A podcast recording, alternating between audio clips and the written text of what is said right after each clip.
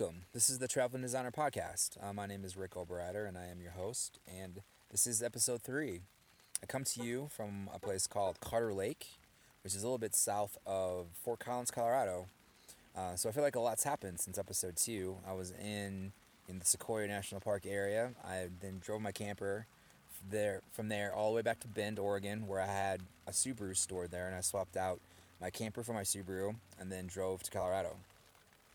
I lived here for 15 years, so it's good to be back in the Rocky Mountains and to see my friends. So I'm going to be, car camping and tent camping for the next 5 weeks, so we'll see how that goes. In my head, it's going to be a romantic and cool thing, but we will see. So yeah, let's get to it and jump to the topic for episode 3. The last episode I actually recorded from my campsite in Sequoia National Forest, and the next day I took a hike, my first hike in the area, and I pretty much knew what I wanted to talk about as soon as I did that hike. So I named the podcast episode "Artists, National Parks, and How We All Fit In," and it's a little broad, but I'm just going to kind of jump in, kind of start with the hike, and just kind of go, and you guys can all figure it out as I go. So the next day I was doing this hike, and the goal was to go to this place called the Bully Tree. I hope I'm pronouncing that correctly, but the Bully Tree is the largest sequoia tree in the Sequoia National Forest. And actually I just learned it's the 6th largest sequoia tree or tree in the world. So you go through this place called the Converse Basin. And the Converse Basin is actually the 2nd largest sequoia grove in the world. So actually you can drive the first part of this trail, but the road is closed, so I hiked it, which is even better anyway. So you're walking through, and it's kind of like the old growth and old forests, and you start to see the sequoia trees. One of the first things you do notice is that most of the sequoias are, they're babies. They're younger sequoias. They're like 100, 200 years old. Not the big ones that most people would think of. And you kind of keep walking, and it is beautiful, like I said.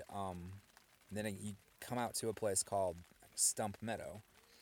As you start walking, you see a few of what used to be the big trees, and they're just stumps now. And then you come, like I said, to Stump Meadow, and it's just dozens upon dozens upon dozens of stumps. And these are the big sequoias, the sequoias that are, 2,000-3,000 years old. And I don't know, maybe it was fitting that the day I did the hike, it was very foggy. A lot of times I could only see 10 feet in front of me, but you do, there's just stumps, all over, dozens and dozens. So I don't know, it's something that just kind of gets you thinking. There's a placard, that starts talking about the logging that happened in the late 1800s and early 1900s, and that most of these old sequoia trees are now gone. So yeah, it's something that, you definitely notice, and it definitely got me thinking about things. So then that next day, I did a hike, same grove, opposite side, and it was called the Chicago Stump. And another really beautiful hike, and you come across, and this stump, even the stump was impressive, but this particular tree was 3,200 years old when it was cut down, and the story kind of goes, I think it was like someone who had money, kind of bought rights to the tree, and he cut the tree down for the 1893 Chicago's World's Fair. So he cut the tree down, shipped it to Chicago, and put the tree back up again. Pretty crazy. So, so how do you think the people of the fair responded to this tree? They actually, called it the California hoax. People didn't think that a tree of that magnitude or that big could exist, so think about that for a second. There are people here in, people in California who not only know of these big trees, but are cutting them down in droves and droves, and then the rest of the country can't even fathom that something like this could even exist. So I know it's pretty interesting. This was the late 1800s, so I'm not going to sit here and blame those people for cutting down all the trees. But it is a little sad. Most of these lumber companies, didn't make money. A lot of them went out of business, and they were actually saying that only 50% of the the sequoia trees actually made it to the mill. You know, a lot of these sequoias, they cut them down and they hit the ground and they just shatter. You know, because they're so big, and the wood is just different. It's a more of a fragile wood than, you know, some other trees. So it would just shatter. So they were saying that most of the wood that actually did make it to the mill only became, you know, fence posts. So I don't know if that was worth to cut down all these, you know, beautiful trees to build some fences, but that's what was going on at the late 1800s. But anyway, so thank God for people who had vision for the future. You know, people like John Muir, you know, who was called the father of the national parks.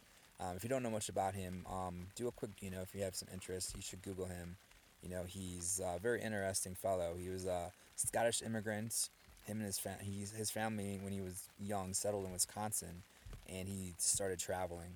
I mean, in his lifetime, he traveled the world, but, you know, he would start walking, and he eventually made it to California. And if you know much about him, you know that he just fell in love with California and really fell in love with the Sequoia area, and he spent some time living there and definitely did lots of work to try to protect Sequoia, the whole Sequoia area.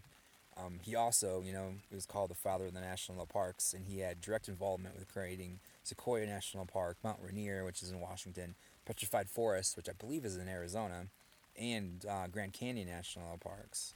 You know, so, I mean, he did his monumental and a lot of this conservation stuff happening in the early 1900s.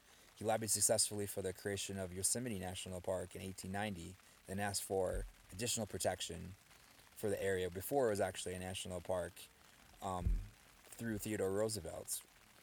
And actually in 1901, Muir published a book called Our National Parks that brought the attention of Theodore Roosevelt. And in May of 1903, President Roosevelt camped with John Muir near Glacier Point, which is in the Sequoia National Park. And on that trip, you know, Muir convinced Roosevelt to take control of the Yosemite Valley and the sequoia groves of that area and return it to the federal government.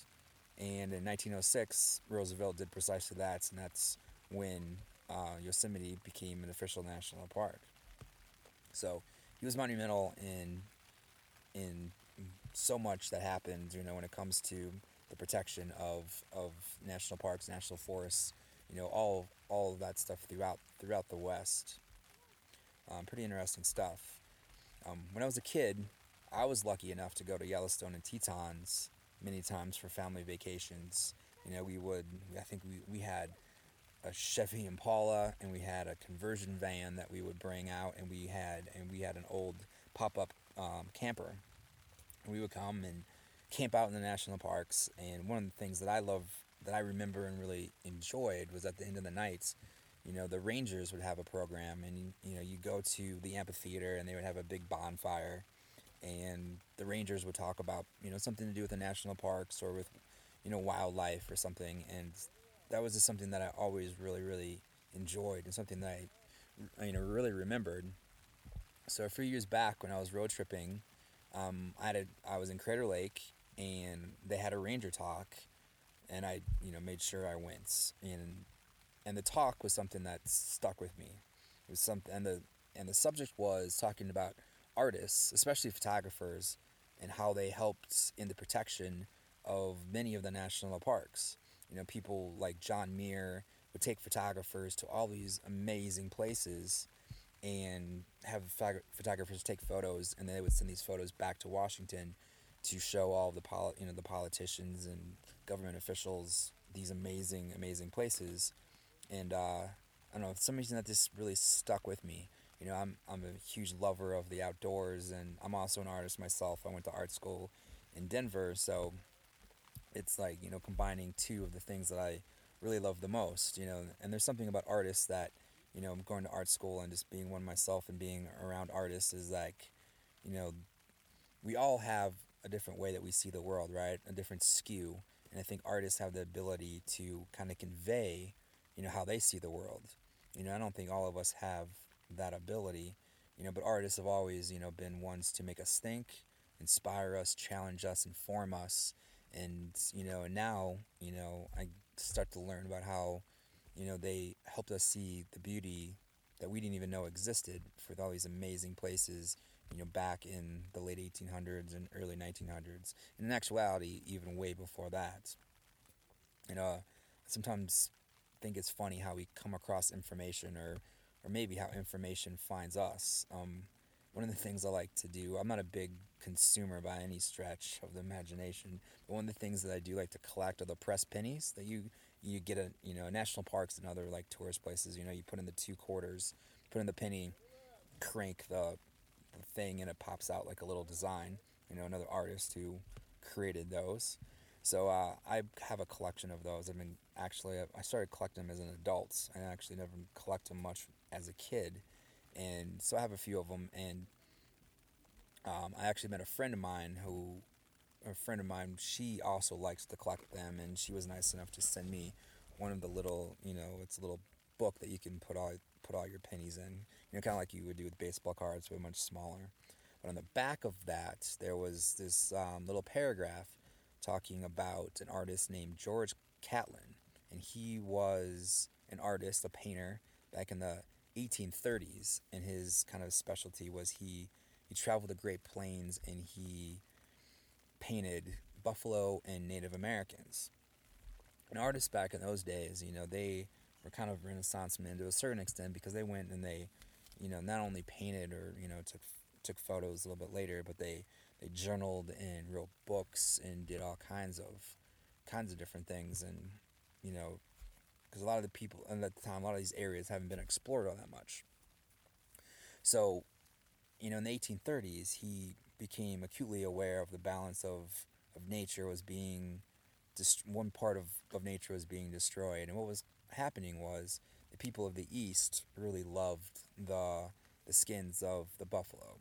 And they, it was a fashionable thing in the East back then. So lots of people in the East would come and they would hire the Native Americans to go and kill the buffalo to get the hides. And, I guess by hire, I mean that they were basically trading liquor, whiskey and such. So the Native Americans, started not to use the entire animal like they're accustomed to doing, and they would kill the buffalo and just let them rot in the sun and take them just so they could get the liquor. So it's a little sad. But George Catlin realized that if this continued, that the buffalo would actually become extinct. Something that again that wasn't thought about back then. So, but the point of the story is he was one of the first, well, maybe the first person to ever kind of come up with the concept of the national parks. And I think with every great concept, comes some tweaking, because his idea that he wrote in a book of his was that he wanted to take a bunch of land, and he was thinking the entire plains, kind of the Midwest, and set, and have it be controlled by the government, and people could come and not only see the buffalo roam in their natural habitat, but also the Native Americans. Yeah, so I don't agree with the part of people going to watch other people in a national park. But like I said, with every great idea comes some tweaking. So that was the first time that idea got planted. The first national park, Yellowstone, was created in 1872, and that had to do with a lot with a couple of artists as well. The Hayden Expedition reported on the majestic scenery of the area and was vividly recorded and captured by 2 artists. One of them was a well-known photographer named William Henry Jackson, and another one was a young painter named Thomas Moran. And in 1871, they set out to do a government survey of the land, and for 2 weeks, Moran filled his sketchbook with the stunning landscapes of Yellowstone. And with Jackson's photos and Moran's watercolors, there was the first kind of renderings of the time.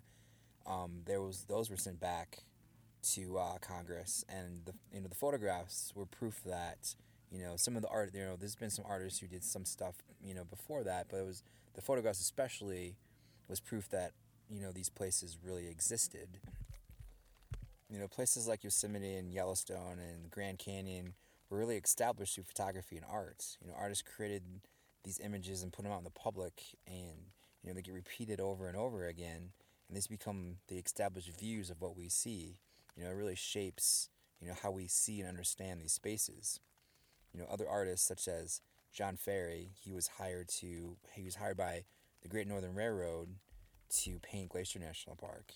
And Carlton E. Watkins, he photographed the Yosemite Valley, and this was back, you know, in the 1830s, and that some of his work helped convince Abraham Lincoln to sign and preserve the valley in 1864, way before John Muir was even in the area. And then there's the Cole brothers, and they took photos of the Grand Canyon, and they were the first to kind of explore the national park tourism by selling photos and leather-bound albums to tourists. They built a studio, actually, in 1906 at the Canyon's Rim, and even though they ran into some issues with the Park Service over the years, over various issues, the studio still stands today. And, of course, there's Ansel Adams. He started taking photos of Yosemite in 1909, and even at an early age, you know, took a really famous photo of Half Dome. In 1909, you know, he joined the Sierra Club and spent the first of 4 summers in the Yosemite Valley working at the Memorial Lodge. So Adams was kind of like the artist that brought art and conservation together.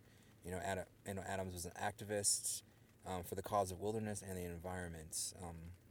And over the years, he attended meetings, wrote thousands of letters in support of his conservation, philosophies, to newspaper editors, through the Sierra Club, to the Wilderness Society colleagues, governments, bureaucrats, politicians, anyone he could get in front of, but obviously, his influence came in his photography, his images became symbols, icons of wild America, back in, the early 1900s. When people thought about national parks or nature or the environment itself, they often thought about them in terms of an Ansel Adams photograph. As I was doing some reading on Ansel Adams, I came across this little sentence that I thought was kind of cool. I thought I would read. It said, "His black and white images were not realistic documents of nature. He created a sense of sublime magnificence of nature that infused the viewer with the emotional equivalent of wilderness, often more powerful than the actual thing." Adams too, like Muir, was really ahead of his time. For Adams, the environmental issues of particular importance were Yosemite National Park, the national park system, and above all, the preservation of wilderness. He focused on what he termed was the spiritual, emotional aspects of parks and wilderness, and really resisted the parks' resortism that led to overdevelopment of the national parks. He fought for new parks and wilderness areas. He fought for the Wilderness Act, Wild Alaska, Big Sur, which is in Central California, the redwoods, endangered sea lions and sea otters, and for clean water and clean air. He advocated for balance, restraint of resources. Adams also fought relentlessly against overbuilt highway systems, billboards, and other environmental short-sightedness. And while doing all of this, he treated his opponents with, respect and courtesy. Adams was commissioned by all kinds of companies to photograph national parks all over the country. As a member of the Sierra Club, advocated for the establishment of Kings Canyon National Park, a place that I was just at, that became reality in 1940, something that, John Muir wasn't even able to do years before, which is some pretty powerful stuff. When I was in the Tetons last year, I got up one morning to go. I like to get up really early and go look for wildlife, but I was coming down and there was a turn off, and I didn't really know why I turned off there. It was just I wanted to get a view of the mountains, but it was an area where there's a famous photo that Ansel Adams took of the Snake River and the Tetons that kind of come up behind it. And you can stand in the exact same spot where he took that photo, and you can take that exact same photo. And, I think that right there is like the example of what they were trying to achieve, right? Like, you can sit there and, I mean, obviously, for the most part, you're taking the exact same photo he took. And obviously you can see how, nature has changed over 100 plus years, but the fact that you can take, take that same exact photo is showing that the work that all these people put in over all those years, is really, paying off, so I guess the last part of this is like, what does that mean for today? Obviously, there's still artists doing work for the park. You walk in any, gift shop and all the, the postcards and the shirts and the everything are done by artists. Besides the pressed pennies thing I said before, another thing that I do like to collect are those National Parks posters, and that was done by a photographer and graphic designer named Rob Decker, who also worked under Ansel Adams in Yosemite back in the 1940s. And most of the art, when it pertains to the national parks today, is geared more towards conservation and further protection, more than just merely showing the beauty of the national parks in general. So maybe trying to come full circle a little bit, when I was in Kings Canyon a few weeks ago, I had the opportunity to go back to one of those ranger presentations or programs, and the topic of conversation was bringing big wildlife back into habitats in which they at one time inhabited. So one of the examples was when they decided to bring the wolves back into the Teton or Yellowstone in like the mid 1990s, and there's a lot of people who were a little worried about bringing them back in because they were predators and they thought they would just kind of kill everything, but back, during the time the elk population was way up, and they were destroying lots of the grasslands, and the rivers were changing, so they thought it was important to try, and they were amazed of what happens. So they bring the wolves back in, and they brought the elk population down, and the prairies and the grasslands started recovering, and the rivers actually went back to their natural form, and the riverbanks healed, and that brought in beavers and brought in other animals and brought in fish and birds, and they thought it was amazing what transpired and all of that. And I bring this up because like the ecosystem, it's all interconnected. As Ansel Adams said, we are all connected. We're all connected to these places, and it's our responsibility to protect them, so our our children can see them, and our children's children can not only enjoy them but also learn from all of the national parks and the wilderness and everything that the wilderness has to teach us. But I also think that interconnectedness has to deal with the fact that it's our responsibility to make sure we have clean air, clean water, and overall this is a clean earth to live in. So get out there and do things, enjoy. Go to the national parks, or go get a parks pass, and go camp, and try to support and do what you can. Go to the lake on the weekends. And when it comes to to all these issues, if it's the national parks or nature in general, is I think to realize that, to try to see all these things as human beings.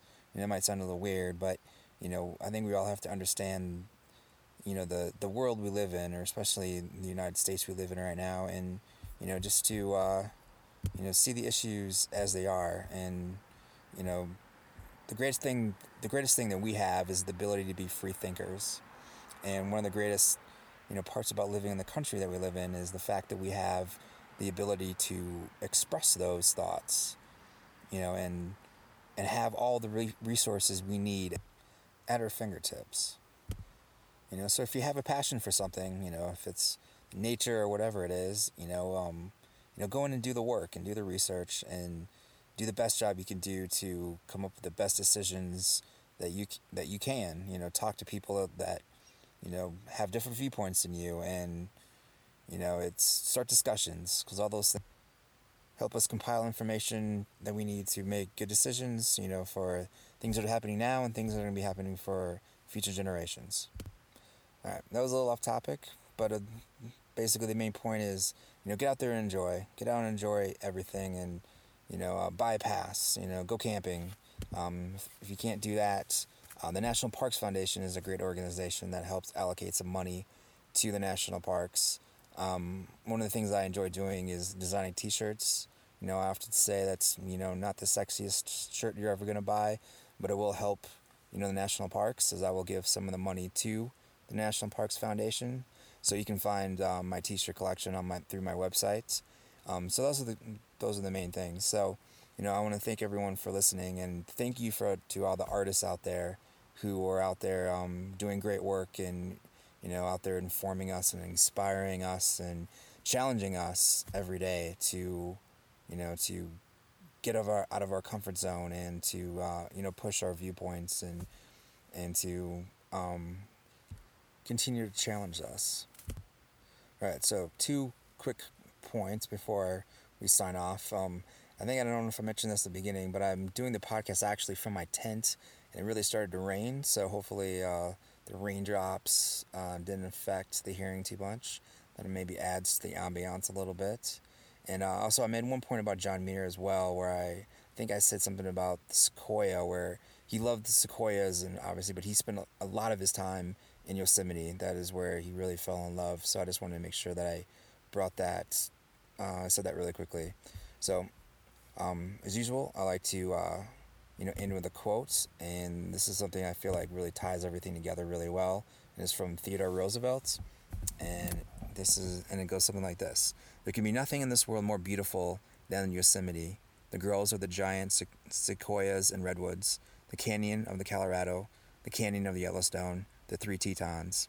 And our people should see it, that they are all preserved for their children and their children's children forever, with their majestic beauty all unmarred. So I think that's an excellent quote. So I think, like I said, kind of brings everything completely full circle. So I want to thank everyone for listening. This was a challenging episode for me to kind of, I was bringing a lot of information and learning. I learned so much in trying to, pass on some information. So this is a little bit something different. So I hope, you learned as much as I did and enjoyed it. And until next time, I thank you again, and get out there and explore.